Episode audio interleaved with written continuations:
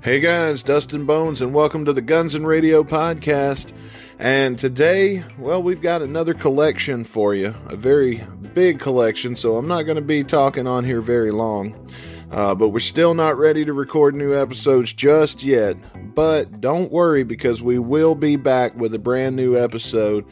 I probably believe it's going to be sometime later this week, actually. So we're not going to make you wait. As soon as we are able to sit down and record, we are going to sit down and record and we're just going to publish it. So you won't have to wait too long, hopefully. So we're going to have that for you in just a little bit. But first, this week just to get your just to get your fix on Monday so we don't miss our deadline. We've got this jam-packed episode where we're playing you every single review that we've ever done from Appetite for Destruction. That includes our first review ever, Welcome to the Jungle. And I believe that one's up first. So let's go ahead and get started. Thank you for your patience and thank you for listening, guys. I promise you, we'll be back real soon with some brand new content. Go ahead and get started. Uh, what we're going to be using, if you want to listen along with us or watch along with what we're seeing, go check out the Welcome to the Jungle music video on the Guns N' Roses Vevo. That's what we're going to be kind of taking a look at here. Mm-hmm. And uh, we're gonna we're, we're not just gonna dissect the video though. We're gonna dissect the song. So I'm just gonna try not to look at it just too much, but we mm-hmm. may talk about some of the things we see in the video because it's got a very uh, a very 80s story. It's basically a uh, Poison Fallen Angel it's mm. basically the same music video. oh yeah, where Axl runs into the homeless guy. Yeah, and then it's just like him being desensitized to everything, which is really it's an interesting visual for sure. Yeah, it is. It's an interesting story how he becomes part of it by the end. Yeah, and that's kind of like what the whole song really was about. It was from right. like the some one homeless guy is like, "Do you know where you are? You in the jungle, baby." Right, right. It definitely is and uh, this was uh, their first. Uh, this was their first single, wasn't it? This was definitely the first music video. The first music video for sure it was actually the second single. I was doing my research. It's so easy was the first single off Appetite. Oh, okay. Was yeah. Uh, now I know it wasn't Sweet Child though the first one to go number one. Uh, yeah, I would say yeah. I think that was the first because this peaked at I think number seven on the Hot 100. Okay. But did yeah. did it not? Uh, this is how the story. Correct me if I'm wrong, but this is the way I understand the story. MTV would not play GNR yeah. Um, or would not play this music video. And mm. finally, they agreed to play it at like what four in the morning on a Sunday or some shit. Yeah, I have it here. As, uh, David Geffen made a deal. They played it one time, 5 a.m. on a Sunday, and then they got numerous calls saying play that again, and like it just came into the rotation. And that's how it happened. yeah. All right, so let's get started. Let's see what all the hype's about, Chris.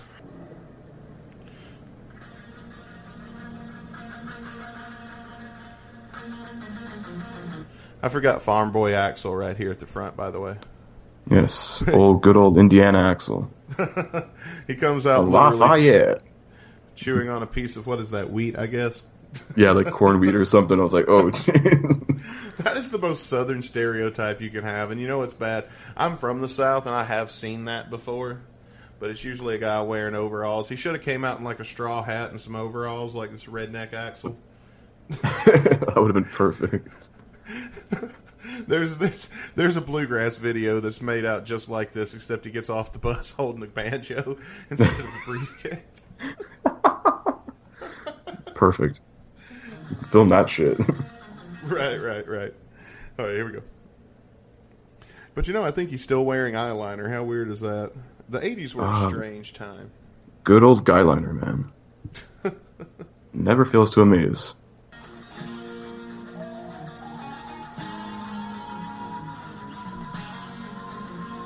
Okay, so you know when they play it live, that opening riff, the da na na na na na that part. Yeah, and it like echoes out and everything. Yeah, that has got to be the hardest damn thing to play on guitar. Have you ever heard people try to cover that and nobody like they could get the whole damn song perfect, but that one part right at the open, I've never heard anybody else do that right that wasn't on the GNR stage. And even then, other people kind of played it differently. Yeah. But if, have you ever noticed like you hear like a cover band or something and it just sounds like a. Uh, it sounds like they're trying but failing. I don't know how to describe it. Oh yeah, here and there, it, it's it's definitely something that's like it's interesting because it's a nice like those few notes like basically grab your attention and all that. But it is very like something tough to play. I even tried covering this stuff because I play guitar like here and there or whatever, Uh-huh. and it is definitely like it's in, it's uh, it's interesting to get a hold of that. You know. Oh, that's nice. I didn't know you played, so that's cool. So then you could tell us about the arrangements and things, because that's another rumor I've heard about this about this uh, this song is that the arrangements are kind of uh, out of the ordinary. Yeah, I feel like it's just like a lot of Guns N' Roses songs. It's nothing like there are not like four four beats. They're like all over the place. So they just basically do whatever the hell they want, and somehow it just comes together and works. Yeah, the genesis of GNR is basically just giving a big middle finger to everyone and anything. Let's go back in.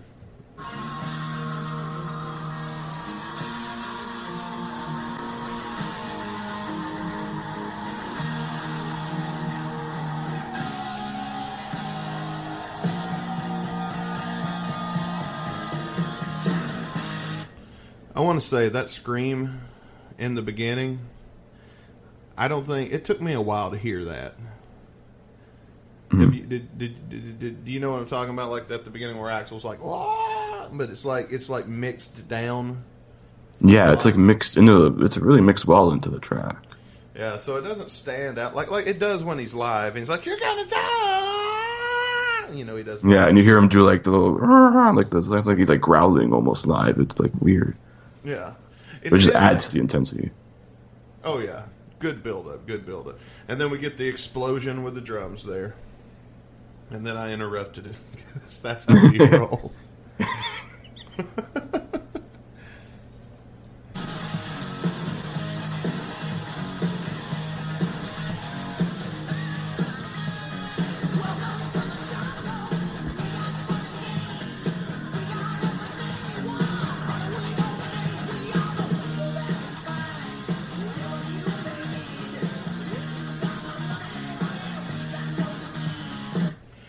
wait one second.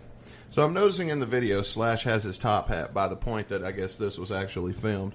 So we're seeing a lot of GNR live here. Have you seen the video from the live show that they they were actually playing a live show? Do you remember where this was? Was this at the Roxy or or the It was somewhere in LA. I think I don't know where. I forget where, but it was definitely like on the Sunset Strip somewhere. It's bad. I know. See now, see that's going to be me getting my ass handed to me Yeah. on the forums and shit now for, for not knowing that. I was gonna say if anyone knows that, man, you can send us send us a message, send us a tweet. Like, Yeah, we will read your tweets in a future episode. Most of them. yes, We're gonna We'll try get, to. we're gonna get so many uh, kill yourself. Uh, oh man, you. welcome.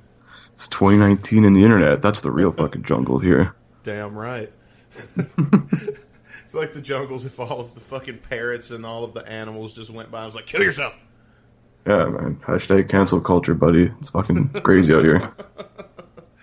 All right, play.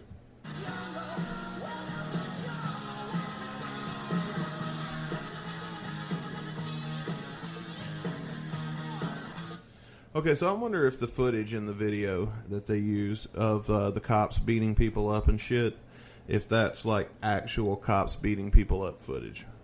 I would say so for sure. I think so. Think they had the budget to recreate it yet?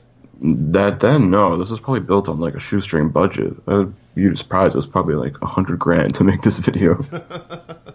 Most likely. Didn't they get? Uh, have you heard the story about when they first got signed, and Axl got mad because uh, the bank wouldn't let him open up a, a bank account under the name Axl Rose? really? Yeah. So apparently, uh, I don't remember where I heard this from, and it may not be true at all. But I heard that uh, Axl was mad that the uh, rec- uh, bank wouldn't let him open up a bank account under the name Axl Rose. So uh, what he did, because he hadn't legally changed it yet, so what he did was uh, he walked around L.A. In the streets. they were practically homeless, so they spent a lot of time on the streets. Uh, with like a hundred grand or something like that, like maybe twenty or thirty thousand dollars in his sock or something. Interesting. Well, I don't think Axl Rose was even his like legal name at that time. They don't know if he changed it or not. No, hasn't he changed it a couple of times? I think he's now W Axl Rose, I believe. Yeah. Good to know. Yeah. Good to know.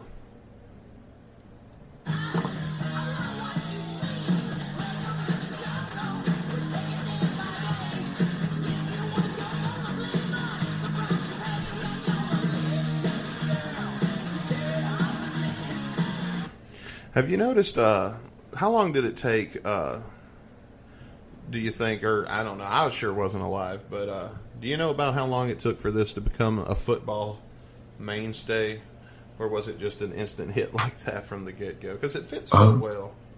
No, the thing with Appetite though, like it didn't like hit like number one instantly. It didn't sell like that much for like a good year. Then like the video started coming in and all that stuff. Yeah, and then I think it went. while Yeah, it took him a good year. I think it was. to actually so- put out a video. I say to answer that question, like when it became like a huge football thing, probably like ten years later after this. Hmm. See, that's my disadvantage because I don't really, really watch football and stuff. But I remember Oh. going to school, and uh, you know the band would be playing. Because back, you know, when you go to like high school shit, they always have the high school band playing rather than most of the time, rather than playing music over the speaker in between plays and shit. Yeah. They have the band playing and stuff, and uh, I remember they would play "Welcome to the Jungle" and they would play Iron Man, and uh, uh, oh god, what was his name? The guy that went to jail for child porn, child porn guy. Oh fuck. oh man. If I hadn't been trying to think, it, but it's that boom, boom, boom, boom, boom, hey, boom, boom, boom, Gary Glitter. Oh. Uh, Yeah. oh, fucking jock jams. I know, man. That's gonna be a that's gonna be a review sometime. We'll review jock jams in the future when we run It's out of shit to do. That's a bonus episode for sure. Stay tuned, everybody. Share the shit out of this episode so that we'll be more encouraged to set up a Patreon and give you more content. All right, back in.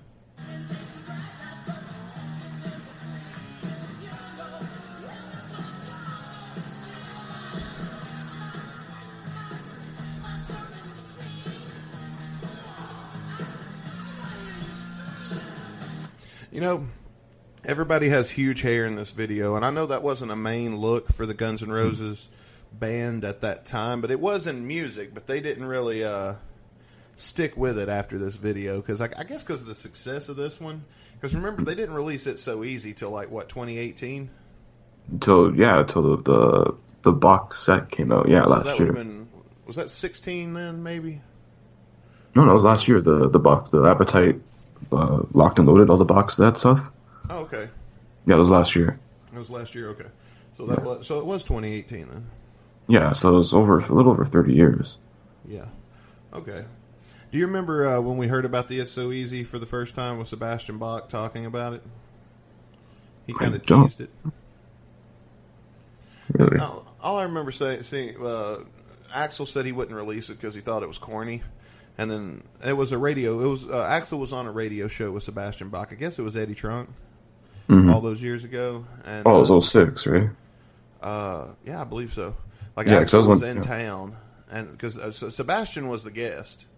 Yeah, and Chris was Jericho was there too. I remember. Yeah, yeah, Jericho was there, and uh, it was like, dude, you want me to call him? I'll call him. And he's like, yeah, I'm on my way. So he came up to the station, and um, they talked about it, and uh, yeah, he said he wouldn't release it because it was corny and or cheesy.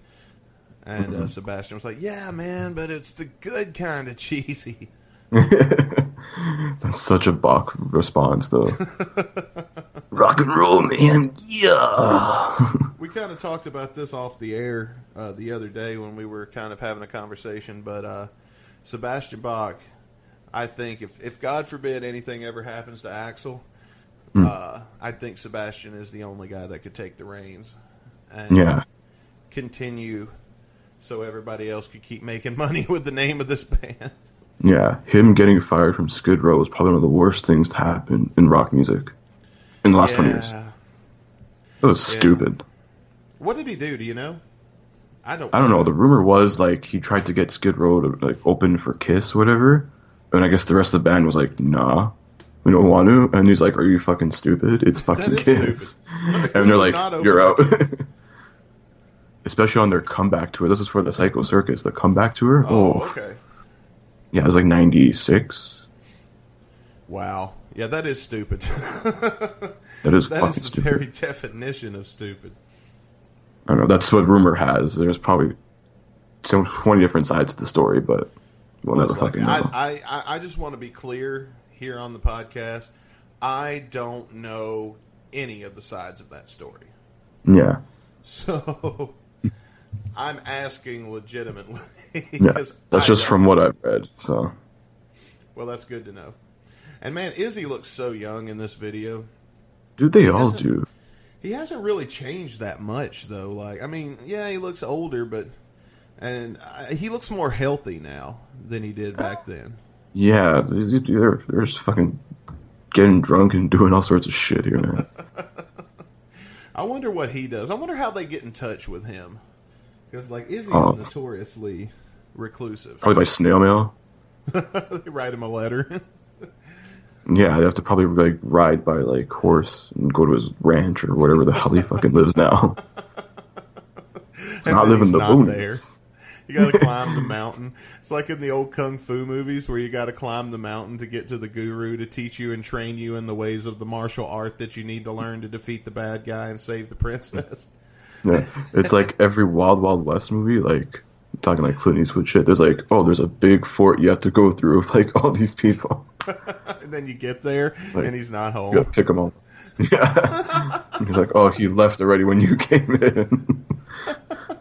Saw you about a mile back. Axl sends Fernando every time. Screw that. He'll probably send Beta. Beta. No, no, dude. If he sent Beta, that, that those fuckers would be dead, and there would be a path. Pl- there would be a concrete path laid out straight to it. Because I feel like she would go in guns a blazing. Because Beta seems like the kind of person that gets shit done. Oh yeah, absolutely. I believe. Because think about it, dude. She can wrangle Axl, and we all know, you know, how his temper can be. Yeah. You know, she can be like, "Hey, comment, cut that shit out." Then you know, I feel like, but she's so loving and stuff like that at the same time. So maybe Yeah. she uses that mother, that like strict mom balance to. uh Yeah. yeah, man, she saved Axl from the '90s. I know, dude, and we lost so many. Oh yeah, I gotta, he- uh, we got to give a shout out. Uh, we lost Eddie Money this week. oh yeah, R.I.P. Man. Yeah, so, so a moment of silence for Eddie Money. All right, now we're back to the back in the Back game. to it. Now that I've killed the vibe with that sad, sad thing, let's see if we can bring it back up with some uh, with some rock and roll. Jungle.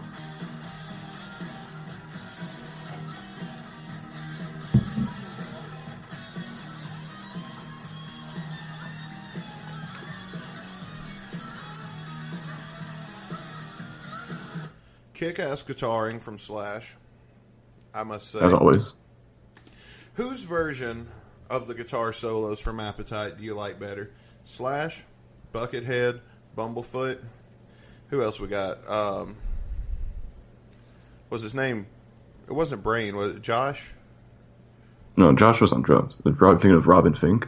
Robin Finck, yeah, and Yeah, from- DJ Ashba.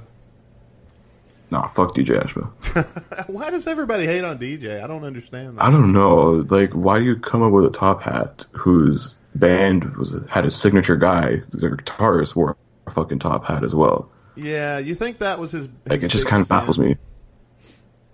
Yeah, it's like, bro, don't fucking try and copy Slash. Oh, I got that, but I mean, Yeah. for those guys, for a lot with a lot of fans, even Buckethead, with a lot of guys, there was no winning in that scenario. Yeah. But I feel like Buckethead was probably like the best person to replace Slash because he's just fucking insane. Yeah, and he was completely different too. Oh yeah, just hearing the stories of the the demo- Chinese democracy recording sessions Oh is fucking God. something else. Oh my god! First off, I would have. Ne- I don't care how good your guitaring is. I would never put up with some of the shit that they put up with. Do you think Axl's bad? He didn't build a fucking chicken coop in the in the goddamn studio with dog shit in it. Axl's Oh, yeah. and then sit around watching hardcore porn in it. Oh my in god. between sets. That is the most fucked up shit. That's almost the, the, the that's the second most fucking weirdest rock and roll story I've scenario I've ever heard. The first one is GG Allin throwing his shit at people. Like, that, that is worse. But then There's actually yeah. because that because the reason that's worse is because that gives people like you and me the opportunity to get swept up into this bullshit too. Yeah. like, what if we're just you know walking through a club, you know, like, oh hey, look, there's GG Allin. He's going to be playing there. Now, oh, this might be. pretty. Let's go. I like punk rock. Oh, GG Allin. We'll go check that out. All right, this might be fun. And then all of a sudden, whoa, what the fuck? We're getting we're getting shit hurled at us. Yeah. and, yeah. Jeez. There's another like buckethead story from the recording sessions.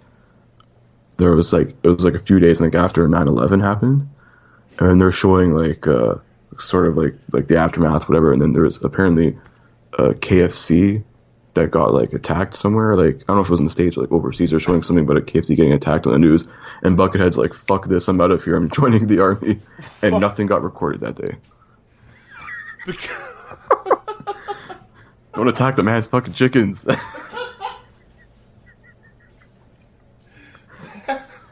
God. I don't think I've heard that one yet, actually. Yeah, there was in like some article. I think they were interviewing like Zutaut when he was like on the project. Man, could you imagine these guys? They've worked with all these great bands over the years. Normally, when somebody gets to work with them, they're grateful that they're getting to work with these guys. Oh yeah, totally. Now you've got Buckethead coming in. Refu- refuse. Like I understand refusing to work after 9-11, taking a little bit of a break. You know, getting your head back together. You know, Yeah. getting calmed down because that was a hard day for everybody. I know I'm a little Yeah. older than you. No, I was still around when that happened. So I was around. yeah, I was there. I was a youngin, but I was there. I still remember. Um, I was old enough to. I, w- I was in high school, right? So I get Yeah. it. You know, I get. You know, everybody's nervous. Everybody's shook up. It shook up everybody.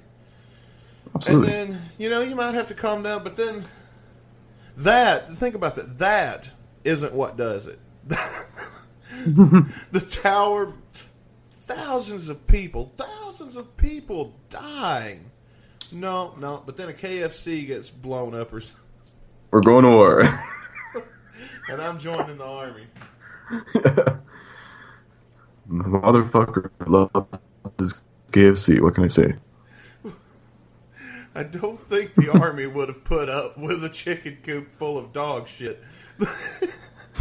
Yeah, and he got so pissed. The best was he got pissed. They took it out because it stuck up the whole fucking building.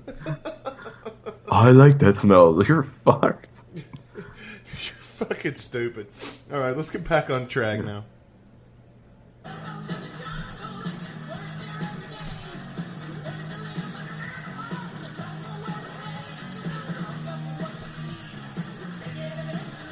I just want to point out that I think it's ironic that right there in the music video, as we were talking about Buckethead in the Army, we saw some Army footage. I'm just going to throw that. Yeah. I love how that worked out.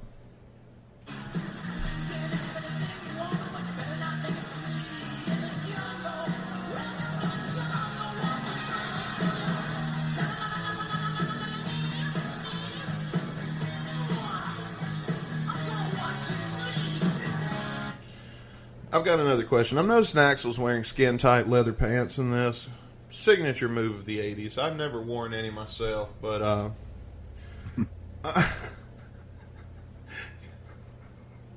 never mind. I'm not going to finish that thought. no, go ahead, man. Fuck it. Okay, so you know how it's always hot in LA, right? Yeah. Like it's always like kind of a summery temperature. I can be walking around outside in in fall temperatures where it's like 70 degrees, maybe uh Yeah. you- between maybe 60, 65. And then you know like if you if you if you walk around like you go to a festival, you wear shorts, you don't wear jeans cuz what happens if you wear jeans to a festival? You're getting chafed as fuck, right? Oh, absolutely. Now, jeans don't have a lot of airflow in them, but they've got to have more than those leather fucking spandex skin tight goddamn pants. Yeah, fuck. So all I can think about right now when I see because Axl runs and does like he puts a lot of energy out in one of his songs or in the Mm-hmm. performance. Oh, dude, any live performance, I think All I can in the think nineties. about is swamp ass from hell. Oh my god. Swamp ass and fucking major dick sweat. Oh, buh. That's why, that's why you have people to clean out to clean your laundry. yeah. I guess that's why. You know what? This is the first one, so I think maybe he learned a lesson after this. Because I know after this he was wearing those little bitty short shorts for so long. Maybe that's behind. Oh yeah, he wouldn't come out with any fucking pants. Yeah, he's he was wearing like, oh, a here's a kilt. bulletproof vest. Yeah, as a kilt, it was like a bulletproof vest and like boxer briefs. I'm like, what this is? I was like, is this Guns N' Roses or like the Chippendales all male revue? We're just like fucking fuck clothes. But see, dude, that's what we've done here. We've we, we, we've come up with something here. We've we've made an insight that nobody else has made yet. I think we may have discovered something here. I think we may have figured out why Axl went through the shorty short kilt stage. Just saying. Yeah. Fucking chafe, man.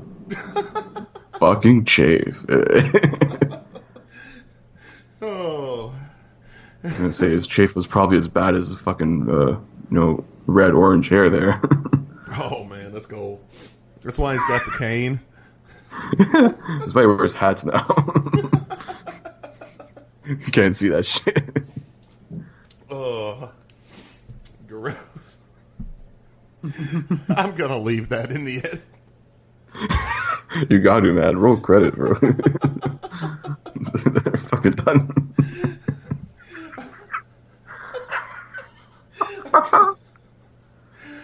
I'm gonna try to compose myself, and we'll continue the song.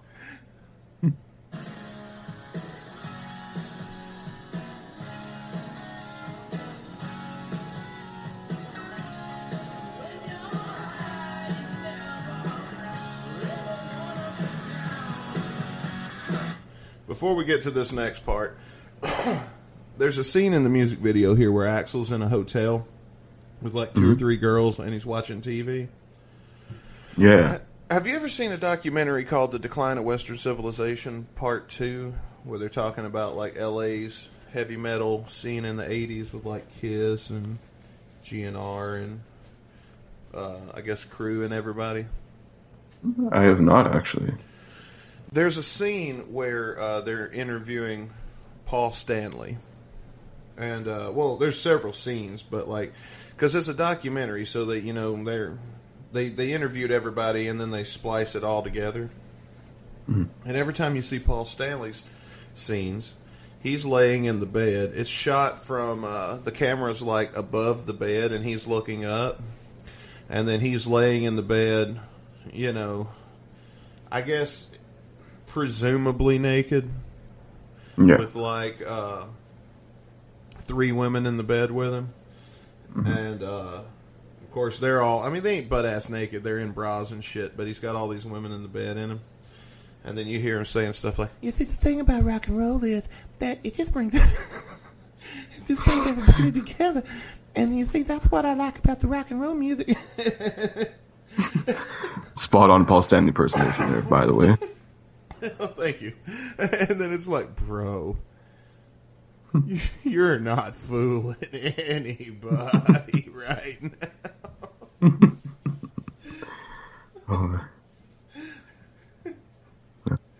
Another thing to point out here too, especially with this video, I just saw like there's a I think there's a continuity error. There's like one shot where like Axl's singing, he's got his shirt on, then it goes from like behind where he's like in front of the crowd, like kneeling, and he's like shirt's off. Then it goes back to him having a shirt on. I was like, eh, I did notice that, but I also noticed uh, the microphone cover that he's using uh, keeps uh, appearing and disappearing. yeah. I think it's I think I saw like at one time it was like red, then one time it's like white. I think, I or is it the same? that. I didn't. Or no, that. no, no, no. It's just the same color. I'm just looking back through. I'll, No, it, I think the lighting made it look a little different. now it goes. Oh, maybe it is the lighting because it's it's a Yeah, it's the lighting. It's set anyway, but to me Yeah. it looked like it was disappearing altogether. hmm And, uh, I'll keep an eye on that as we Yeah. move forward into one of the more highly anticipated sections of the song. Yeah, it's the last minute and bit of the song here.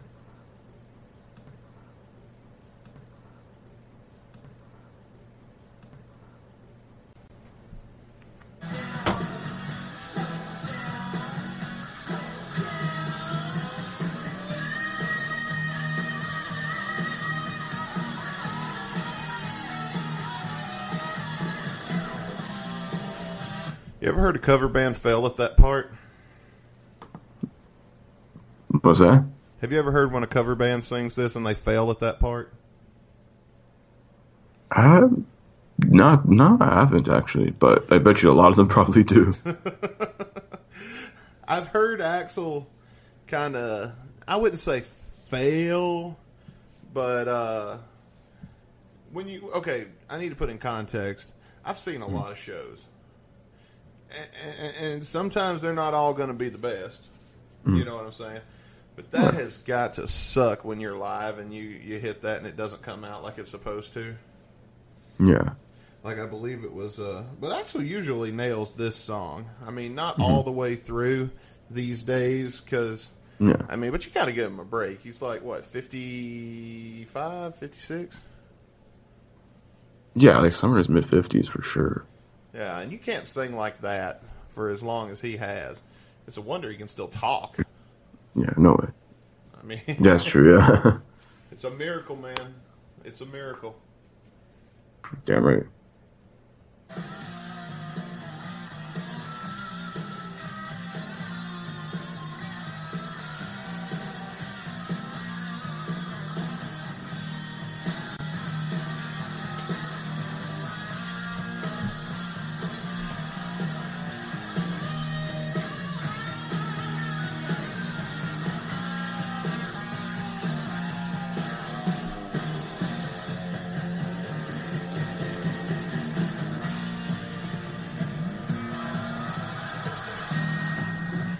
Can't wait till those uh, those uh, Appetite for Destruction re-recordings leak. Oh, the ninety nine ones. Uh, Oh, yeah. yeah. Oh, I'm looking forward to it. because uh, that that part in the song right there is going to be really nice with Buckethead on it. If the Sweet Child of Mine solo that we got from the Big Daddy closing credits Oh yeah, wasn't that Robin Finck though on that solo? was it? I think it was. I think it was Robin Finck doing that solo. Huh? Because I don't think Buckethead was in the band at the time. Oh, is Buckethead not in the '99 recordings? I don't think. I don't think he was even was he even in the band in '99. I think he started in 2000. Oh, well, that's interesting. That, that actually makes it more interesting to me then, because at the same time, it's going to still have a little bit of that uh, typical rock and roll style Yeah. that Robin brings in with it. Mhm. But that was, uh, but you know how like the Sweet Child, it's just a little different, you know. But it's Mm-hmm. gonna be, it's gonna be really interesting to hear. I did not know that Buckethead wasn't in the band, and I thought, Yeah. I thought, uh, but then they did. What did they do between what ninety four and ninety nine? I don't think they did Well, shit. Yeah, because I think well they didn't do much with Slash and Duff. Slash left in '96. Duff left a year after. So Okay. Chinese Democracy really didn't start recording until like '97, '98, even '99, I think. It doesn't take as long. Everybody's like, I took 14 years to record and shit like that." They really didn't start working on it It- till It took like a few years. It's just the the thing with like Chinese Democracy was basically Axl's, you know, perfectionist thing, and him being told a million times from twenty thousand fucking different producers, "We need to re-record this. Need to add more shit to it." Only inevitably delayed it. And then also the label didn't give a fuck. They're basically sabotaging. Axl. Basically, just they just wanted a fucking Guns reunion. They wanted Slash back, and they Right, obviously didn't see the vision that could have you know happened if they believed in you know the the product, the whatever Axl was trying to you know re- release and record and all that. I, I completely agree with that because you see a lot of times, even in movies and things like that, where uh, the finished product can be completely ruined um, because the uh, recording studio are acting like dickheads. Hmm. Well, I, don't, I sh- I guess in movies it wouldn't be a studio; it would be executives and dudes in suits, as I like to call them. That's that's, that's Pretty the, much. That's the the overlaying Yeah. uh, name for that villain. You've got stormtroopers, you've got the popo, and you've got dudes in suits. You got fucking suits, man. Like uh, I don't know if you ever watched Entourage. You know, Billy Walsh calls everyone a fucking suit.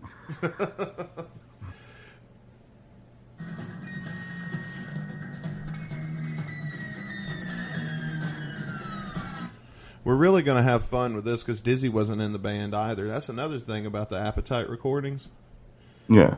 that people are forgetting. We're getting Dizzy on these for the first time. Yeah, so you're getting more added like keyboards and pianos and shit. I think even was Pitman there in '99. Yeah, I think so. Yeah, Pitman was there, he so you're gonna get a shit ton of like synths and stuff. Well, I don't know if he was playing synth yet. Was he playing synth or was he still on one of the guitars? Because if Buckethead wasn't there, it makes sense that he would have been on guitar still. Pitman? No, because '99 it was. Oh, they still had. I'm trying to think. I'm trying to think. Who was in '99 lineup? So it was Axl, obviously, Robin Finck. That was when they still had Josh Freese. He was still there for of '99. Right. Um, Stinson was definitely there. yeah. Uh, Dizzy Reed, obviously. But in this live, he plays the congas. Do you think he's going to play the congas on the studio version? Maybe, definitely. Congas or the congos? I don't know. The, those fucking Kong, the bongos, those fucking drums Giant over there. fucking bongos, people. He plays percu- percussion. Chris Pitman in the studio was like good for a lot of things, but him fucking live, he's the most useless band member ever. Ah. So I don't know if you've seen the gifs of him just like throwing a fucking towel around. It's hilarious. Or him just like playing with a maraca or some shit. I was like, Yeah, I'm trying to think of like I see him there, and I Hmm. He's like there. Pitman. I really do. I want to point that out. I like him. I'm not going to throw any shade on him because I don't dislike him personally. No, But he contributed a lot to Chinese democracy. like really a lot like. Madagascar, I think was one of his like, songs. with the exception of Madagascar, And I think Silkworms. I think he probably did synths and stuff on that too. I think. I heard he helped write that too. Yeah, it was like him and Dizzy Reed. I think wrote that. I can't think of anything I ever heard like live and then being like, "Oh yeah, that's Pitman playing." Yeah, That's weird. I never thought about it before. He is. yeah. Probably a lot of his shit got cut. I think. Yeah. Well, he does the uh, the November Rain, the violins and shit. Oh yeah, probably like pre-programmed and stuff into there. Yeah. Or Yeah. does he play them on the keyboard? Yeah, that's what I'm saying. Like it's pre-programmed, like on the keyboard or whatever. Or you It's like the the Madagascar intro. Like those French horns were like like a like a preset on a keyboard.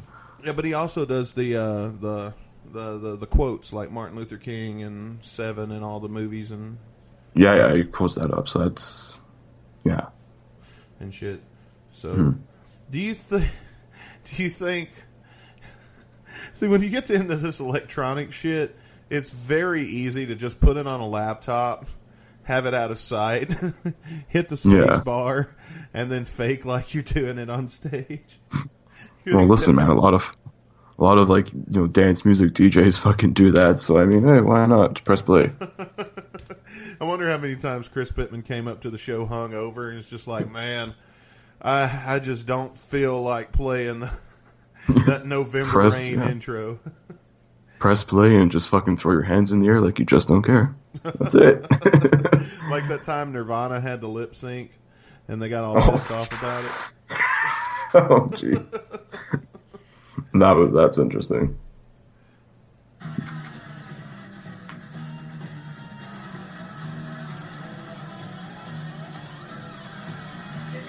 We've got the uh, Clockwork Orange visuals here, where Axl's in the chair and he's got his head strapped in and he's watching the TV and everything. Yeah. He's, I guess, becoming an LA beast.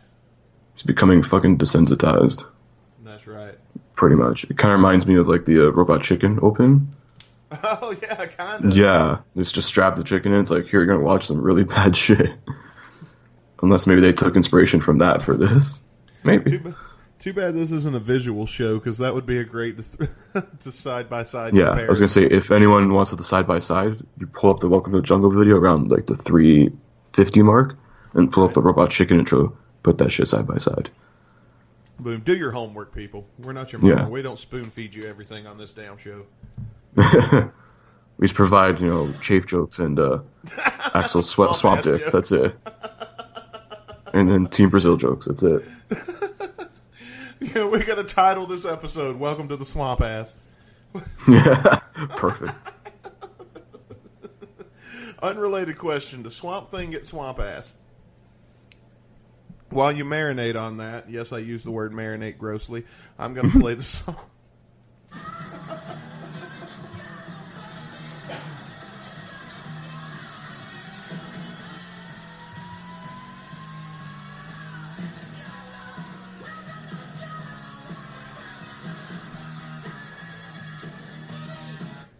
Do want to say I think Steven Adler gets overlooked a little too much because you know we talk about everybody else. We talk about Slash and Duff constantly, and maybe it uh, maybe he wasn't at his peak when we got to the Illusion times when he got fired.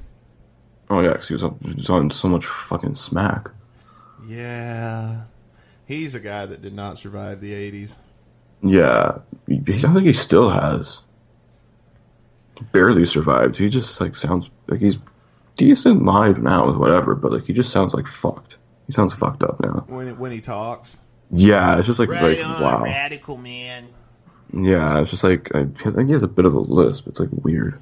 Yeah, uh, I feel bad for Steven and I do. that happened to him, but he was really a great drummer. I mean, Yeah, this he wasn't bad.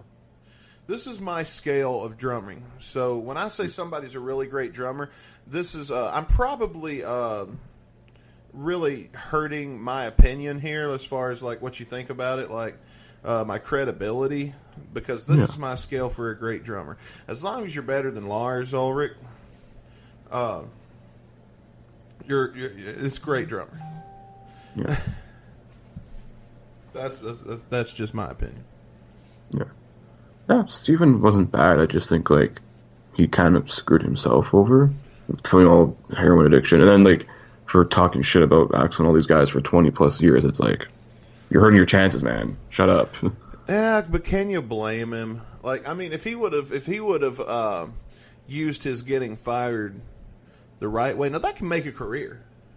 yeah, Like, I know it's it's hard to see at the time, but like when Steven first got fired, the world's eyes were on him. If he would have put it down right then and mm-hmm. come up with another band like the dude from Megadeth did, then, oh yeah, like Dave Mustaine. yeah, then he could have at least divided the audience, or at mm-hmm. least not maybe not divide them in like directly in two, like like you know how Slash and Duff did when they did Velvet Revolver. But he could have at least took a chunk of them with him, and you know, still been able to make his his his own money doing his own thing. Uh, I feel Yeah, like and still be like slightly successful. relevant. Yeah, he's still doing that though, isn't he? Still doing like uh, Adler's Appetite and. Yeah, I think yeah, he's still doing like here and there, but he's gone through like twenty thousand fucking singers, so I don't know what's going on with that right now. Do you think if they said if Frank if Frank ever just like up and left, and then they made the invitation like Steven come back full time, do you think he could handle the schedule at this point? For some of it, yeah, but I don't think not all of it. No way. It'd I just added- At his rate right now, I don't know, man. I don't think so. I mean, it's still cool when he does come out, like when they introduce Yeah. him. Like those little surprises, like when Izzy comes hmm. out from time to time. That's always really. Oh yeah, in 06 he did that a lot. Even like into 2010, Izzy would come out here and there. Oh yeah, he came out uh, in 2014. Was it 14 or 13? No, I was thinking it was 13. 2013. Hmm. Or whenever the hell that first Vegas residency was. Izzy played a couple of shows there Oh, because uh, because I was there for those. And uh, that O2 show in Europe where they uh, filmed it for what would eventually become Appetite for Democracy, the DVD, the first Oh yeah. attempt at recording a DVD that never actually got released. Oh, that one that leaked around and stuff with the pro shot. Yeah, it was weird because it leaked, and then after it leaked, they decided to show it on TV, All right. and uh, we'll get into. Uh, I'm sure we'll get into some of that later. But if you do get a chance to see the O2 show from, I think it's uh, 20. It's either 2012 or 2013. Uh, when Tommy Stinson plays Motivation, there's a guy in the crowd that you should uh, look for, and that's definitely my favorite part of the video. It's like uh, it cuts to a guy, and you can tell he has. It looks like he's standing up asleep, like, and everything. Like all these people are dancing around him, and he. Uh, you, you'll just have to see it for yourself. I'm sure we'll get to that eventually.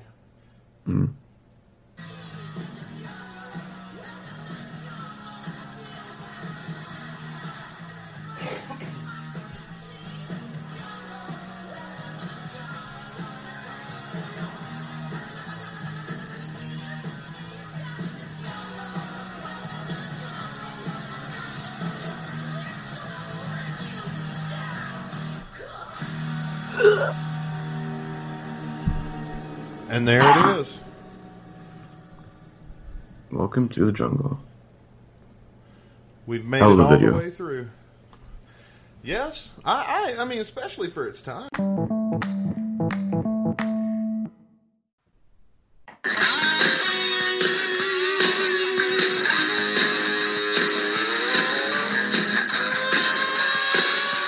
It could be Axl.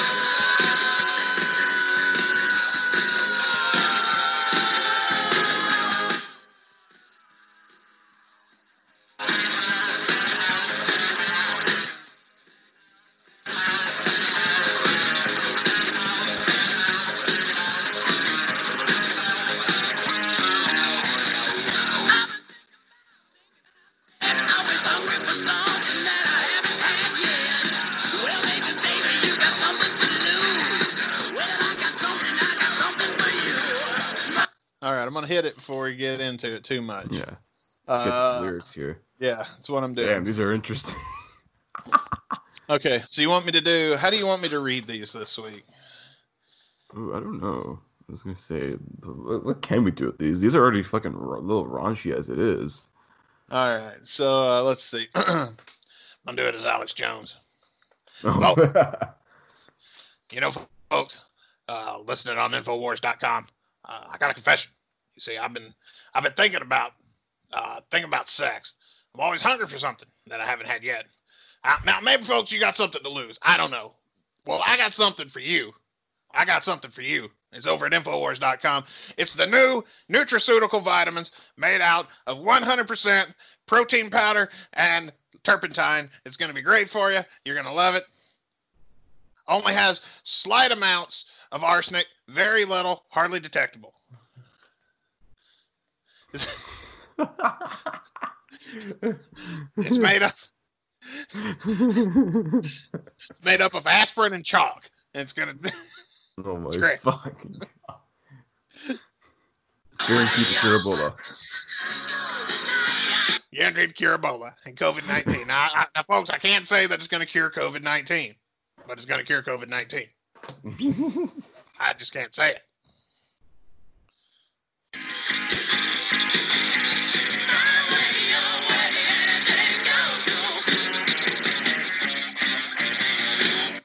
Is my favorite part, by the way, the second verse. oh yes. Because you know how I loved uh I loved the dirty lyrics. So yeah. anyway. Axl Rose just bringing most uh, men's uh, sex dreams to life via music. I know, dude, I could see a stripper dancing to this. Literally, I could fuck to this. There Oh yeah. Any day.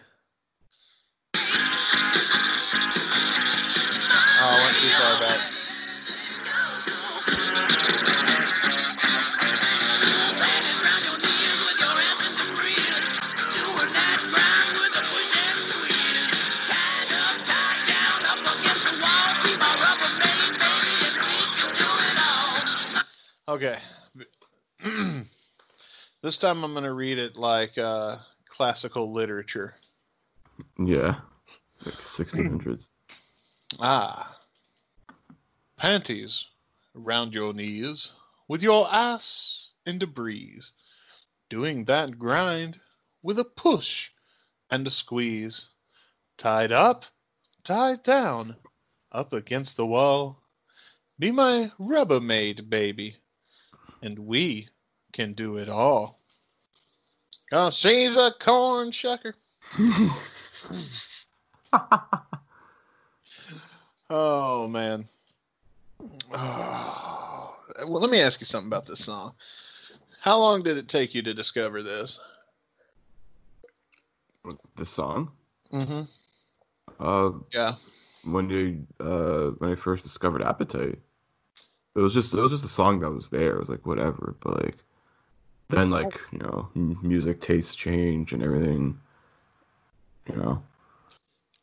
And it's it's just there. Like I'm not gonna say like it's like a one of the best songs of Appetite. It's a damn good song. It definitely I adds to like the the vibe of the album. And it's a shame that they barely fucking play this song anymore live. I've never. I don't think I've ever heard them play this live. Dude, the last time I played this live was like the 80s. Really? Yeah, because I'm looking up right now on setlist.fm. uh, It's only been played 66 times. Yeah, and all of these are from like 87, and 88. The last time it was played was in 88. Okay. Huh. Because I was gonna say, uh, Axl Rose singing like an hour at his age singing this about like wanting to like do this shit to women, like, eh. This is this is way before PC culture. yeah. If you heard this shit now, it would be like, boom, canceled. He's a rapist. I don't know, man. This could fit in. I think lyrically wise, this could fit. If it were a rap song, they wouldn't get so pissy. Yeah, that's true. But uh to me, I, I discovered this like you on the album. I've never heard this played on the radio or anything like that. Oh, this wouldn't Uh. be able to get away with anything on the radio. This like on the do not even bother playing list. Yeah, there's nothing in it though that is technically against the rules. It's just like uh I don't know, I guess kind of. I don't know. Well, just say ass. I don't know. Well, it's about sex, but I mean, yeah, fuck. I think just because like lyrically wise, and like someone hears this, they'd be like, "What the? You're playing this shit on my radio?" Listen, pal. I don't know. I love how my Vince McMahon and my Alex Jones are starting to merge together. Yeah. Vincent Jones. Vincent. You're fired from Infowars.com. Anyway, uh, I I discovered this on Appetite myself, and I loved it. I was like, man, how have I never heard this song? I remember the first time I heard it, because like uh, I remember thinking, man, how have I never heard this song before? Because I fucking love it. Yeah, let's dude, get it's- back in. yeah, it's a hidden gem off the album for sure. Like a song that like no one ever talks about, just because you don't hear it ever being like mentioned. It's a, it's, I say it's like a deep cut. It's a good B side.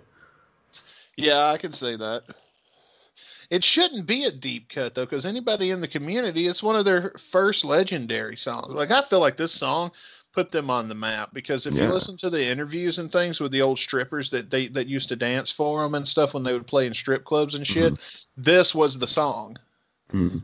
like that uh they always go back to. So like this song is very significant. I feel like this song had a lot to do with their initial success. But what the fuck do I know? I wasn't there. I feel like we got a solo coming up.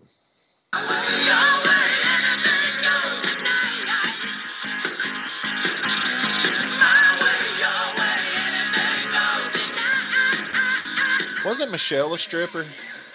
No, that was like a friend of theirs or something, Okay, like a friend of Slash, wasn't it? or the band or something. Yeah. Solo.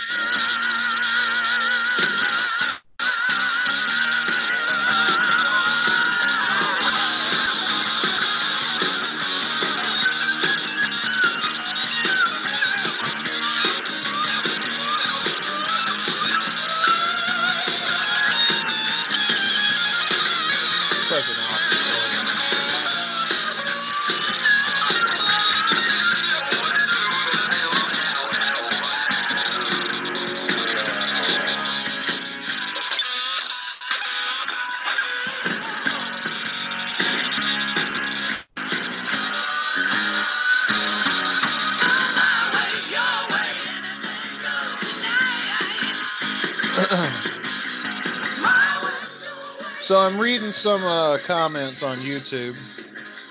This one comes from Cameron. I can't pronounce your last name. It says only true fans listen to this side of the album. Yeah, this is I think.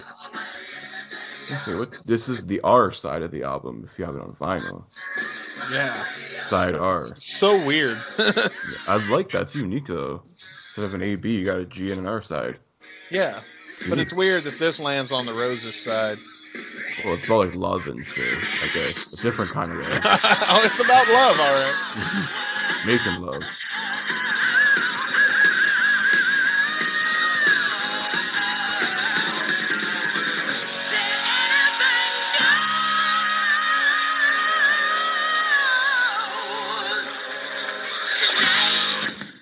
I was going to try to read a few different comments on the YouTube video I was listening to. And 90% of them is, man, this song is underrated. Such a great song. Too bad nobody's ever listened to it. Probably the most underrated song ever. Blah, blah, blah. That kind of thing. No one's listened to it. What we just did. Yeah. So, uh, ratings. Let's do ratings. Ooh. I think before we get into ratings, I got there's like some facts here we got to go into Oh, about the song because there's a little bit of history. This is one of like the oldest like GNR songs because this dates back to uh, '81 with like Hollywood Rose and shit. Okay. Yeah, so there's an early version of the song. It was originally titled "My Way, Your Way," and I believe like on the the Roots of Guns N' Roses album, there is a version of this, like an alternate version of Anything Goes, which was like an old demo. Okay. The, yeah, because the drummer Chris Weber is actually credited. He's got a writing credit for the song. The old drummer of Hollywood Rose. Okay. I'm going to pull up Hollywood Rose and get the. Get that version. We're going to listen to that actually in GN Extra today. An extra, and then like just the thing about how what Slash uh, talking about the song, especially like guitar solo, because he does mention about like the talk box on there. Yeah. So he says, when I recorded the solo on it, I bounced back and forth between the talk box and the electric guitar. If you listen to it, the talk box dips in EQ when it switches over, which I think you gotta have a really good ear to listen to that. Maybe on a second take. Um, I didn't know any better because I didn't have one to use live. I remember when we were mixing it, Izzy asked, "Do you mean to do that?" I was like, "Just shut up." hey Izzy, shut up. Look, man, Izzy, you gotta shut the fuck up, man. Like you're it, sounded, totally. it sounded so fucking cool, man. Honestly, like It's just like- just shut up and go go fucking cover Keith Richards. Like fuck off, man. Yeah, man, you're killing my, you're killing my zen, bruh. You're killing Yeah, my. man. Like I just want to like drink. You know? Who are you?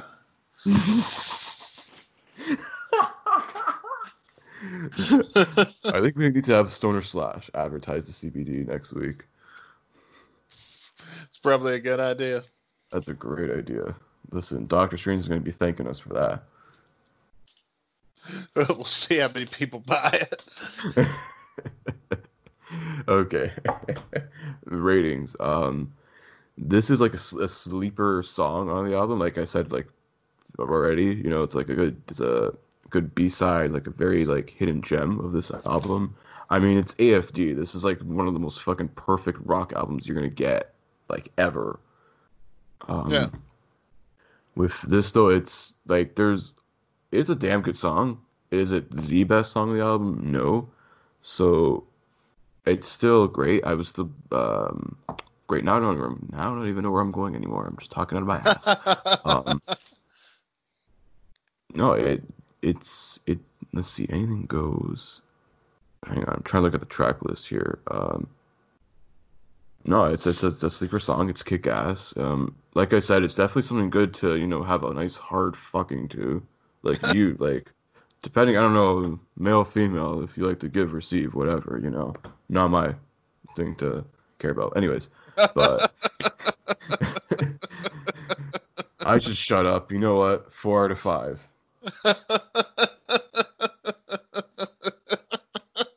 Listen, we're recording this. It's like fucking midnight where I am, and I'm like ugh, half asleep right now. yeah, it is getting. This is one of our latest. Like this was like an out of the blue, like Yeah. session too. Um, I agree with a lot of what you're saying. It's a great fucking song. Uh, I'm gonna go a little bit higher and give it a 4.5. All right. because it could. There are better songs on the album, Mhm. uh, but not much better. Yeah, like the album's fucking loaded. Like just alone in the first like six tracks, you just have bam, single, single, singles. Holy like shit, man. Yeah. So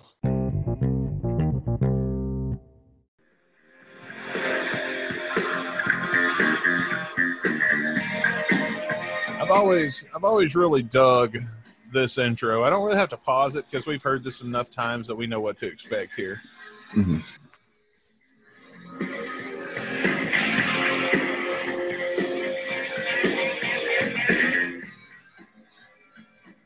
I will pause it long. I will pause it long enough to say that we will not be playing the 45 minute slash live version. We're going to be playing the album version. That is a decent length of six minutes and 13 seconds. Yes. What a way to end! What a way to end the album. You know. Yeah. Like, Like, yeah. what do you true. do? You remember the first time? Because now I think it's it, it, it makes a difference. If none of us uh, were old enough to see them play it live uh, when they debuted it, but you know, just as as me, I think maybe middle school, listening to CD and hearing uh, women. Uh, oh, wait, should I not get to that point? Uh, let's, let's, let's, Okay, let's- sorry, Let's, let's hold the up gun. till we get further on. Yeah. All right. I'm just going to eat my banana while we listen to this. You're good on potassium today. Yes. Damn straight.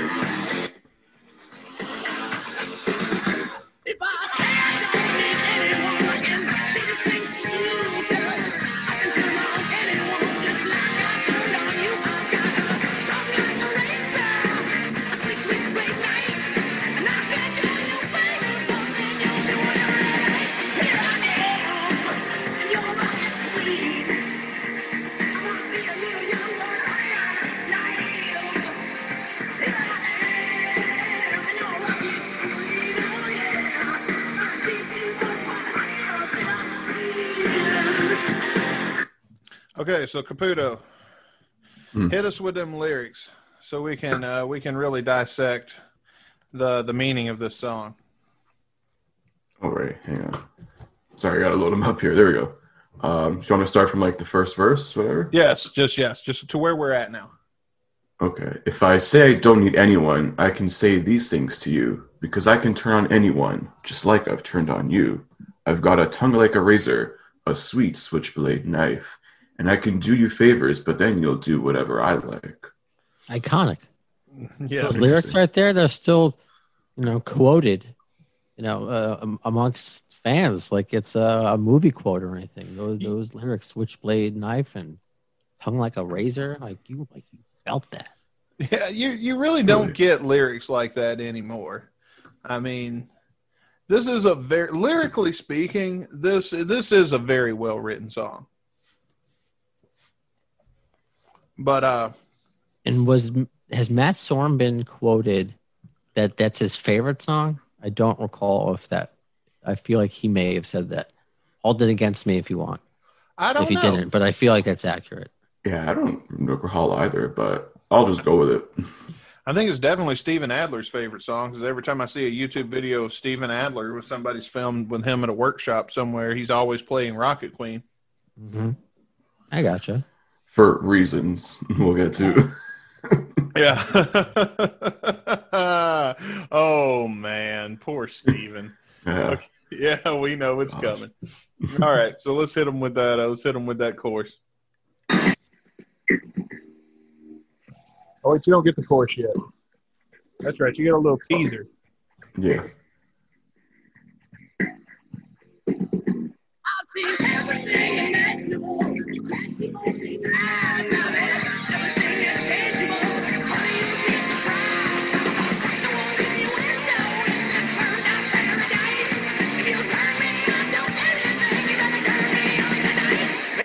All right, pausing it again.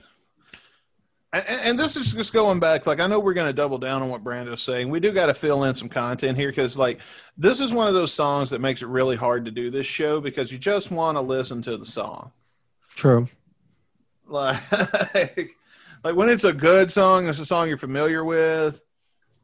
it, it, I've said it before on here. It's really hard to do, but um, I do I do really like the lyric. Uh, oh fuck! I lost my train of thought. It's a million fucking degrees in here. Uh, That's okay. That's okay. Uh, How hot is it? Like, where are you at right now? Like, because it's starting to get cold here. Oh, it's freezing outside, but I live on the top floor, so I get. Oh, I know that, that. I know how that's like, especially when you're in an enclosed uh, studio. Yeah, and since I've I've had to change the settings on my microphone because the auto thing was fucking up our our whole show over the last couple of weeks. So because of that, I can't have my air conditioner on, or that'll be all you hear. Oh, I don't know. Sometimes I don't know about you. I mean, you're probably pantsless already, but you know, sometimes you got you got to do it. You know, it would have been a good yeah. idea. bare bones.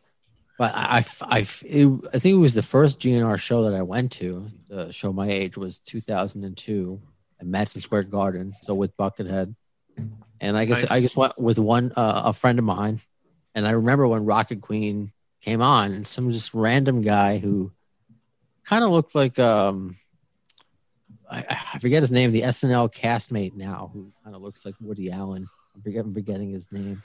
Is it the guy that does Weekend Update? No, no, no, no.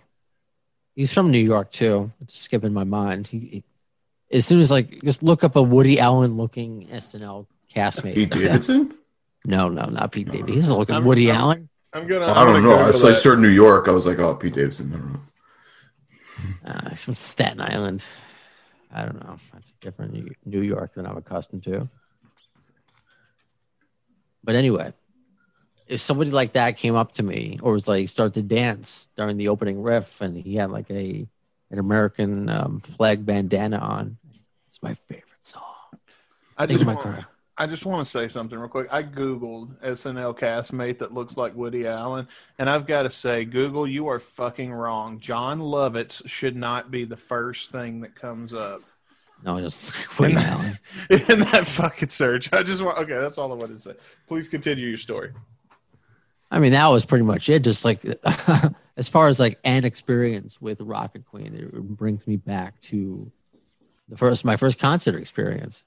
So that was uh that was interesting just to, to have that that song and I was into Guns N' Roses then, but that was well before. I mean, including the knowledge that I, I guess I, I have now, and you know, I'm still learning about the the history of this band.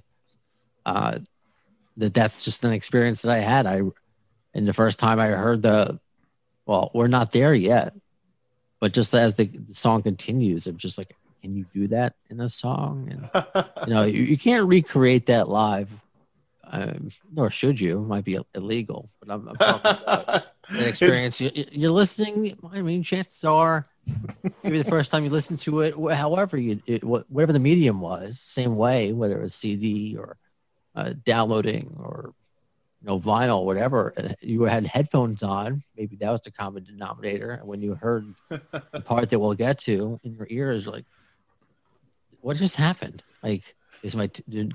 Why is my tape playing this? Somebody taped No. over my. if it was today, you would think maybe a porn pop-up ad came up while you were listening. While they were while they were recording, and then they left it in. maybe, or I wonder what kid thinks now. You know, if they're first discovering Guns N' Roses now through Spotify, and that that Rocket Queen comes on, and I mean, I don't know if any of you have this experience when you listen to a song the first time, and it's not it's not usually part of a song like a yell or something that they maybe they switch the the channels that it's on that makes it sound like it's being yelled at by somebody. And it's your first time experiencing it, so you're like, what? Uh, of course, the days before the internet, where everything was spoiled, but first time that you hear that in your ears. Now, a kid would think like, "Did I leave uh, you know, RedTube up by accident? Like, what's going on?" This is- should be an experiment on this show. We'll borrow a kid from somebody. We'll, we'll let them hear Rocket Queen for the first time, and we'll get their thoughts. I wonder why no one has ever done that because they've done kids listen to Guns N' Roses for the first time. But it's not going to be Rocket Queen. It's Gave him the fucking well- hits. it's Welcome to the Jungle, which usually might be debatable. Uh, if it, depending upon the parent, uh, Paradise City, November Rain. They do like safe Yeah. songs. They don't. They're Yeah. not gonna do. Oh yeah, it's their I mean, I get it on too, and I get it. I'm not criticizing. You don't want to traumatize a child, but you kind of do. Kinda do. you could be Damn it. mine. Let's do Grow the fuck up already. Night Train. You're gonna listen to this. Grow some hair on your chest. Uh, Turn well, around, mommy said a swear. he said the B word. Remember, kids, anytime if you're listening to our podcast right now, anytime you hear a swear word, jump up and turn around and look at your parents. That'll crack us up. And then, parents, you can send your hate mail to our official hate mail only Twitter account at Caputo212. We welcome all of your hate mail. We will all read it and uh, be ashamed of ourselves, not just Chris. I mean, it's Yes. great. It gives me easier access to start blocking people. I wonder if anybody's done that as long as I've been making that joke. Uh, anyway, what I was gonna say before I got all flustered a second ago, started talking over myself, was that uh, uh, the line "If you turn me on to, to anything, you better turn me on tonight." I think it's probably my favorite, uh, my favorite double entendre, if you will, favorite uh, stanza. Maybe is that the word I'm looking for? Yeah, like a line. It's kind of like a little bit. That's a little bit of like, not really. A, It's a bit of clever. a play on words. Yeah, it's, it's very. It's a clever line. All right, let's dive back in.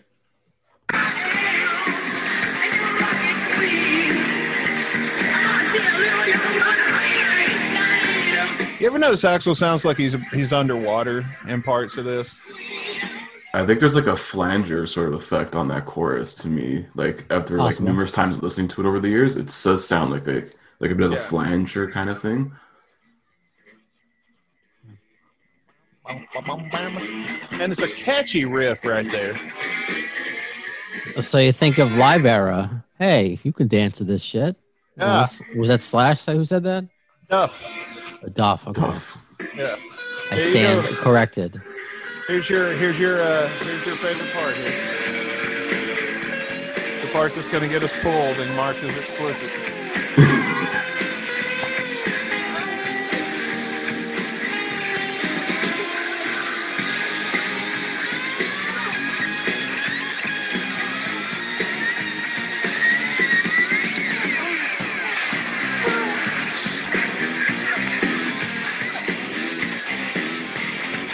Safe to talk about uh, this this portion now in great detail. Oh yeah. Um, I do remember. I've got a story I'll tell here. You know, everybody's got that one hot milf they work with. Uh, I had before I got older and learned not to do that at work. Uh, I was trying to get with the hot milf at work, and she was a big GNR fan also. So I was using this to my advantage. And me and some friends of mine had put together a small band. It never really went anywhere, but we thought about recording Rocket Queen uh, just so we had something recorded. We never really played in front of anybody but ourselves, but uh, we wanted to record something. So we was Rocket Queen was one of the ones we were thinking of. And uh, when I told said lady whose name I'm not going to mention uh, about this, she was like, "Oh man, I'd love to help you record that." And I guess she thought set up the equipment. and I was like, "Actually, there is one part of the song that you could help me." and at first she didn't get what I was talking about. And then a couple of days later it hit her and she called me back. I was like, You're talking about the moaning part, aren't you? Did she agree to it? Uh, eventually. We never Okay. recorded it, but All right, because um, I mean, yeah, it's part of the song, but if you don't know that, you could be like, "You pervert, get away from me." It could easily have happened, yeah, yeah. Probably should have been but that's a badass move. I mean, I understand. I mean, the story's been told by people uh, more experienced than we are within the GNR world. You know about Steven Adler's girlfriend. You know, look it up, kids, if you don't know the the, the story behind it. But wasn't it Axl fucking Steven's girlfriend? Yeah, yeah. He was. But he was like the band's girlfriend. But I guess Steven, I, I, I don't know. I, I wasn't there. I wasn't there. But The to, to hear band's that on a song, and especially the ending song, what a choice to, to end an album. You know, you've already kind of you know, ran the gamut of emotions listening to this uh, arguably greatest rock record ever created, and it's almost over. But then, you know, Rocket Queen comes on, and then that, and then you're just like left with, oh, we're not even at the end, you know, of the song, which is another like iconic. So there's there's three chapters to it in a way, right? The Yeah. beginning, opening riff, uh, a riff or whatever, and then this uh, orgasmic middle, and then the, uh, the the ending to it, which is just still another you know, great sing along part, you know, Yeah. too. Uh, in addition to the lyrics, so this is just uh, one of those. I mean, you can you can do this episode another time if you want. This is too long of a conversation, but a Mount Rushmore of GNR songs. I mean, I think it's arguably up there. I think you'll get a lot of votes for it. Yeah. I could say this is definitely one of one of my favorites. Uh, I, I I think like you, it really uh, it really became one of my favorites whenever I heard it live the first time. Uh, is when some things I don't know just felt right because I mean you you get the live experience. You don't you don't hear the chick moaning and shit like that, but what you do get is uh, the end with the emotion and shit. Let's Yeah. let's let's get to that and we'll discuss that part when we get there.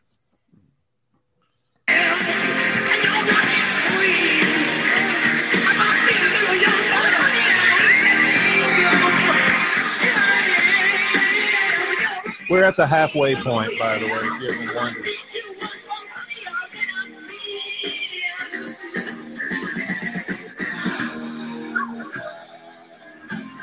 All right, here we go. The transition.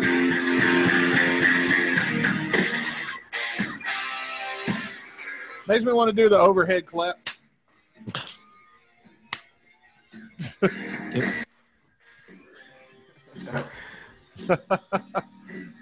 Insert Michael Scott and Dwight meme of them raising the roof. yeah. Perfect.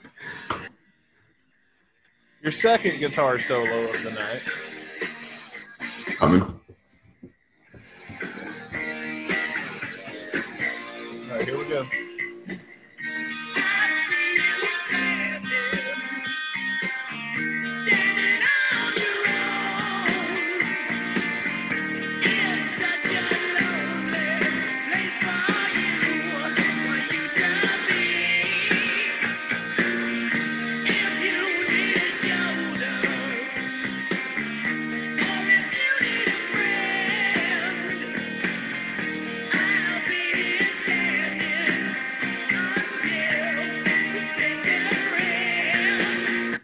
Now, here's where we we pump the brakes and we do a complete 180 on the song.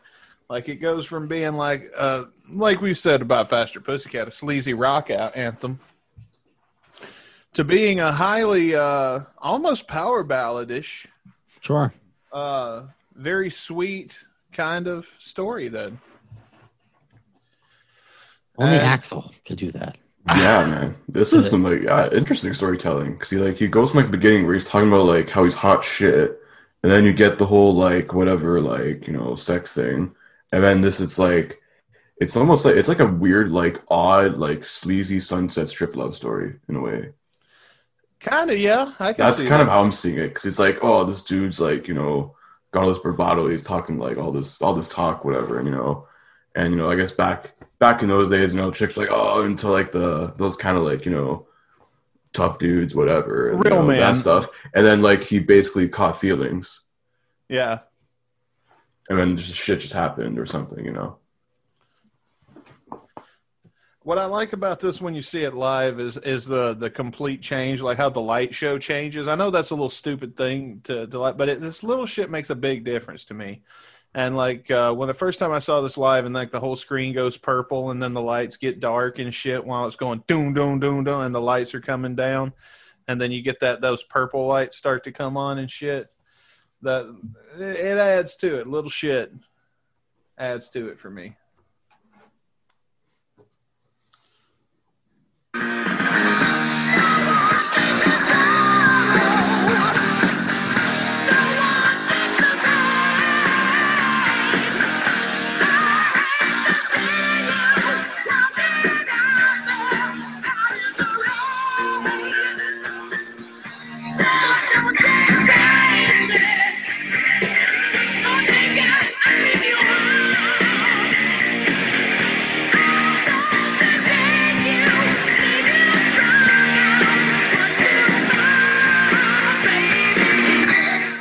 And what would an '80s sleazy, sleazy Sunset Strip love anthem be without some sort of drug reference? Yeah.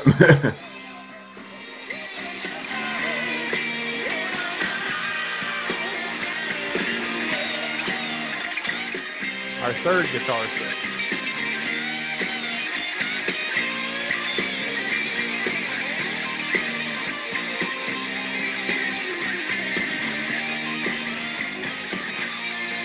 All right, in the grand finale.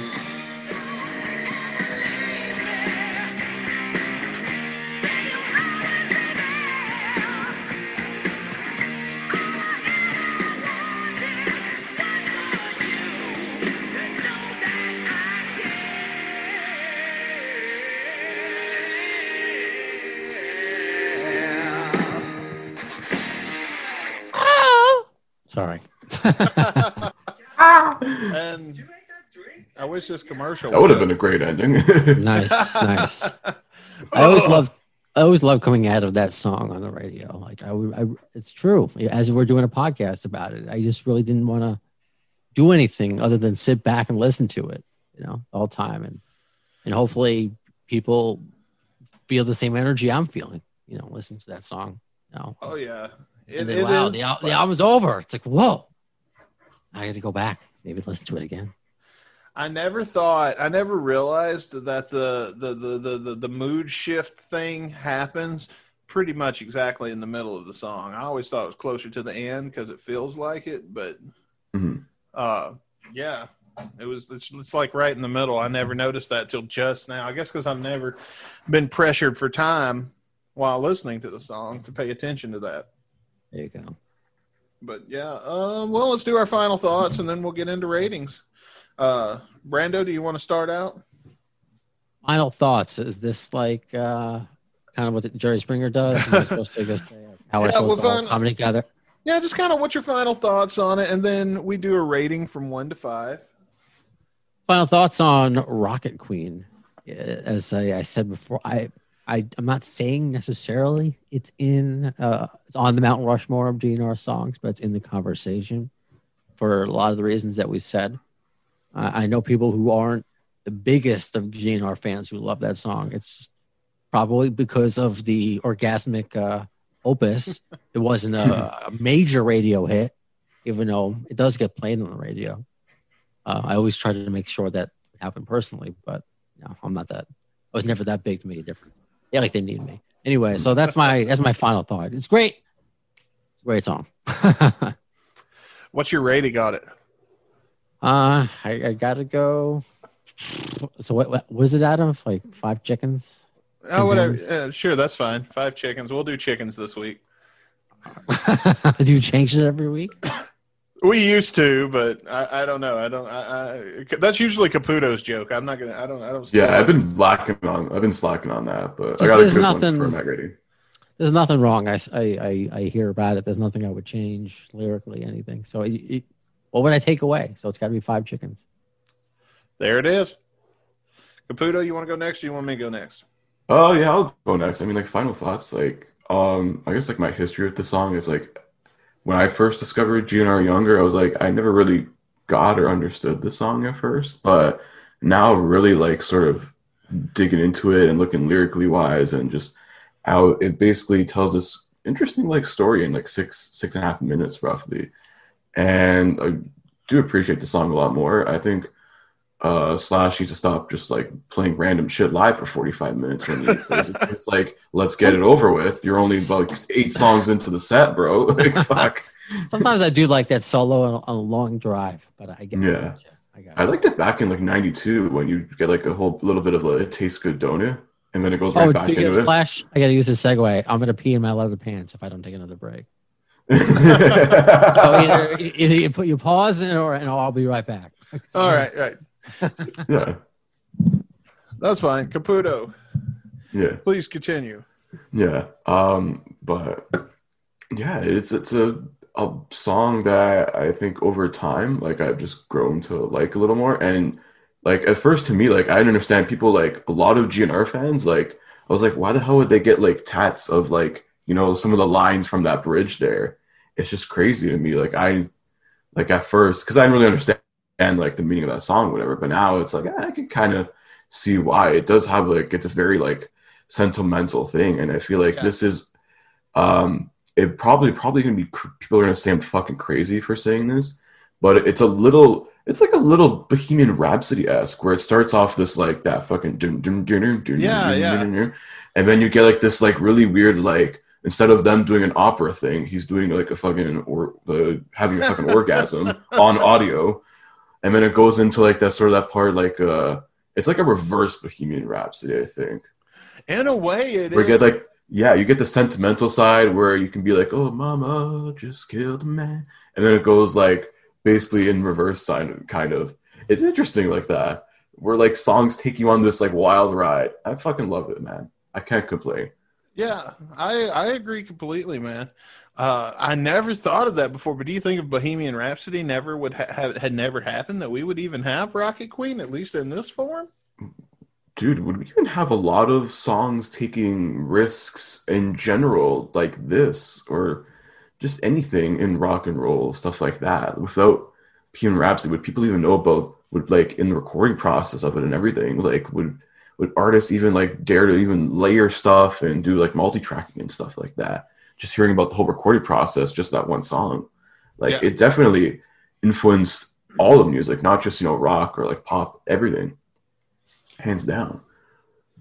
I mean, that's that's that's a really good point. I, I've never thought of it that way before, Mhm. but uh, but yeah, man, you make a you make a really good point with the uh, with the Bohemian Rhapsody. Yeah, I just literally just thought of that now. I was like, ah, it kind of works in that way because like Bohemian Rhapsody gives you like all these. You don't know what the fuck it's about, but it gives you all these emotions and it takes you on this like long wave of a story. You're like, you kind of think you know it, but you really don't. At least this one's a little more. You could, could be a little more clearer ish esque in a way. But yeah, I would probably. This is probably like the the Bohemian Rhapsody of like GNR not like November Rain and stuff. That that's in another level. Yeah, of that. yeah. That's I see what you're that. saying. As somebody who caught the back end of your, you know, your analogy, that does make Yeah. sense. You know, in, in the way you're comparing it. It starts Yeah. out step instead of starting out with the emotional shit and then going into the rock and roll. It starts out with the rock and roll, and then it it, it Trojan horses in the emotional shit to, to to get you. That's how they get you. Yeah, that's how you get hooked, man. Um, but Final Fox is actually a kick-ass song, and I would probably listen to it a lot more for sure now. Like I don't mind listening to it. You know, it's a it's I don't know. There's not much more else I can say on this. What's your rating? um, this is gonna be a good one. Um, uh, five cucks out of five.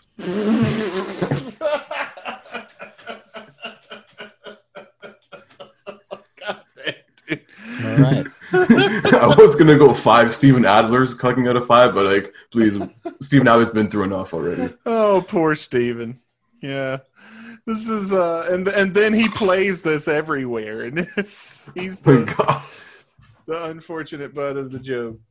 Um yeah, man, uh I I think you guys all made some really good points. I th- I, I also agree, like the, the, the, the structure of the song, uh, which is something that we've been we've really been starting to pay attention to on this show lately uh, structuring of a song. It doesn't take you where you expect to go when you expect to go there, but it gets you where you want to go um, when you're listening to this genre of music. Does that make any sense?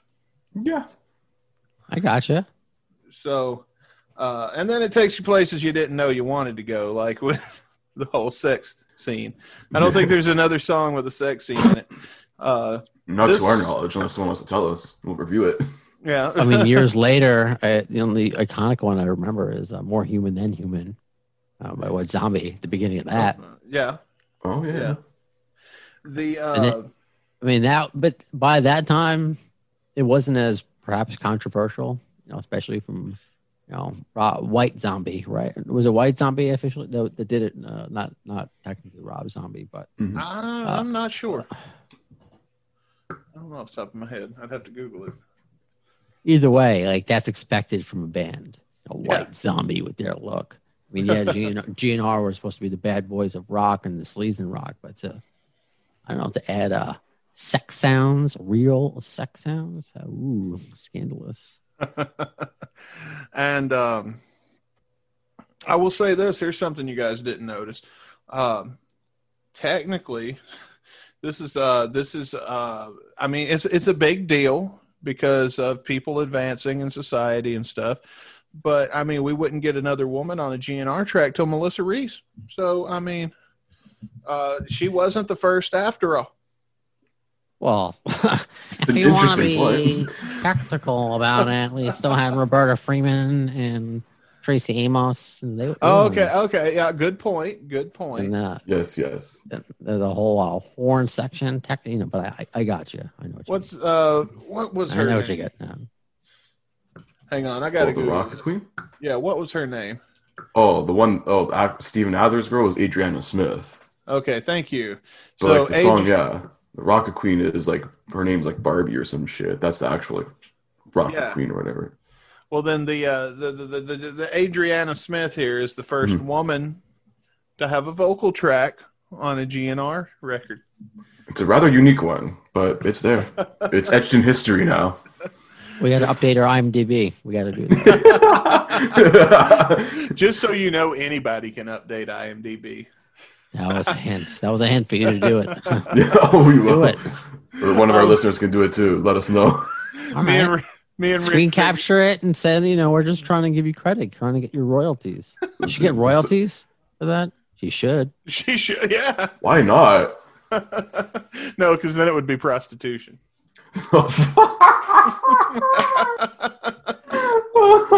It's a state law. I'm not sure. Mm. No, because they were filming it or they were recording it, so it's not prostitution if you're recording. That's how. I'm It not, a, I'm not a lawyer. I- I'm kind of good at, bir- at bird law, but that's I about. I just assumed consent was there. I think that's good enough on legal grounds, but who knows? Sure, I'm not a lawyer either. Anyway, uh, I don't really have much more to add to it either. Uh, fuck, I can't give this anything less than five stars myself. So it gets a five, perfect five across the board. We haven't had one of those in a while. Yeah, it's been some time. I don't think we've ever had a, a perfect five with a three man panel, have we? I don't think so. No.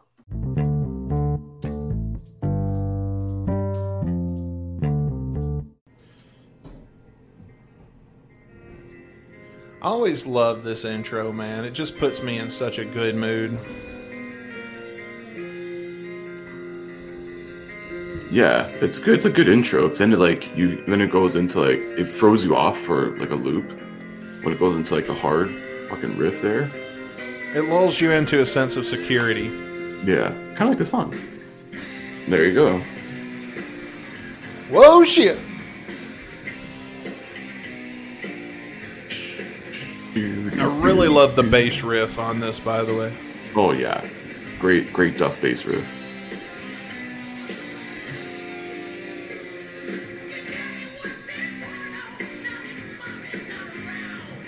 Now, all of this has been confirmed, right? That What? her daddy worked in porno and all that other shit. Uh, apparently, so yeah. So if I'm looking at the um, looking at the research here, doing stuff. So songs about a friend of the band, a girl obviously named Michelle Young. Um, she is actually thanked in the cover sleeve for Appetite for uh, Destruction. Uh, so it's a friend of, she was a friend of Slash's. Yeah, so it says uh, Slash knew Michelle throughout junior high. She was a friend of Slash's first girlfriend, and according to Axl, um, him and Michelle were in a car together when "Your Song" by Elton John came on the radio, and Michelle happened to mention she always wanted someone to write a song about her, and there you go. You think she like? I think she did like what she got. As a matter of fact, Yeah, because Axl tried to write some like romantic kind of song, but like it was like totally not about her life. and then like he wanted to be completely honest about it. Um do, do yeah, so like the members of the band were like, whoa, whoa, whoa, we can't like, you know, expose her in this fucking song, whatever, blah blah blah. But um she ended up liking it. So yeah. there you go.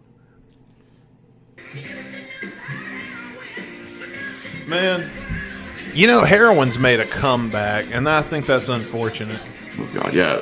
Opioids and all that shit. Yeah, It's a real crisis, kids. not shit to fuck with. No, hell no.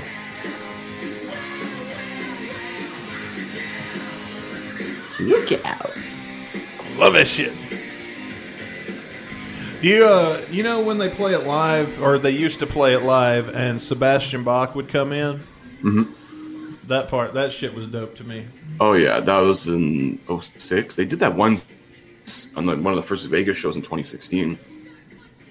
Yeah. Oh yeah, when Axl was in the wheelchair. On the Dave Grohl throne. Oh, oh yeah, yeah, yeah, yeah.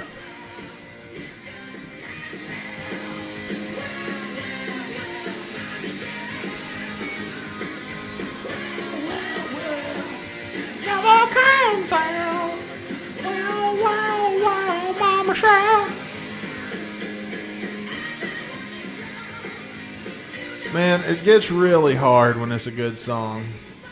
I know because this is a fucking great song. but I'm not going to pause it too much. I think we've all heard this a million times enough that we can give a fair rating. But we are going to keep keep listening to it just for the sake of having it fresh on our minds when we talk about it. And I think there's a GNR Central video about whatever happened to uh, my Michelle that I recommend watching. So if you haven't seen that yet, I recommend going and checking that out. From our boy Sid, who just recently appeared on the show. That episode's in the archive. Yeah, episode 92. Who covered this? Somebody covered this, did they not? Hang on, I have the Wikipedia article here. It says uh, a song was covered by AFI Okay, there it is. for that Punk Goes Metal thing. Um, the Dillinger Escape Plan also covered it in the Huh. Guns N' Roses tribute album, which we probably Remember- should actually look into. Do you remember when we reviewed that trivia album or that tribute album that time? Was it the Bring You to Your Knees? Yeah, we should do another one of those. I've got like a bunch of them. Rick gave me a shit ton of CDs. Yeah, I think we gotta do that for next episode. Uh, let's see what we got. Let me go through them first. Because Yeah. I got to be honest with you, most of those are still in the car. All right, here we go. My Michelle, everybody.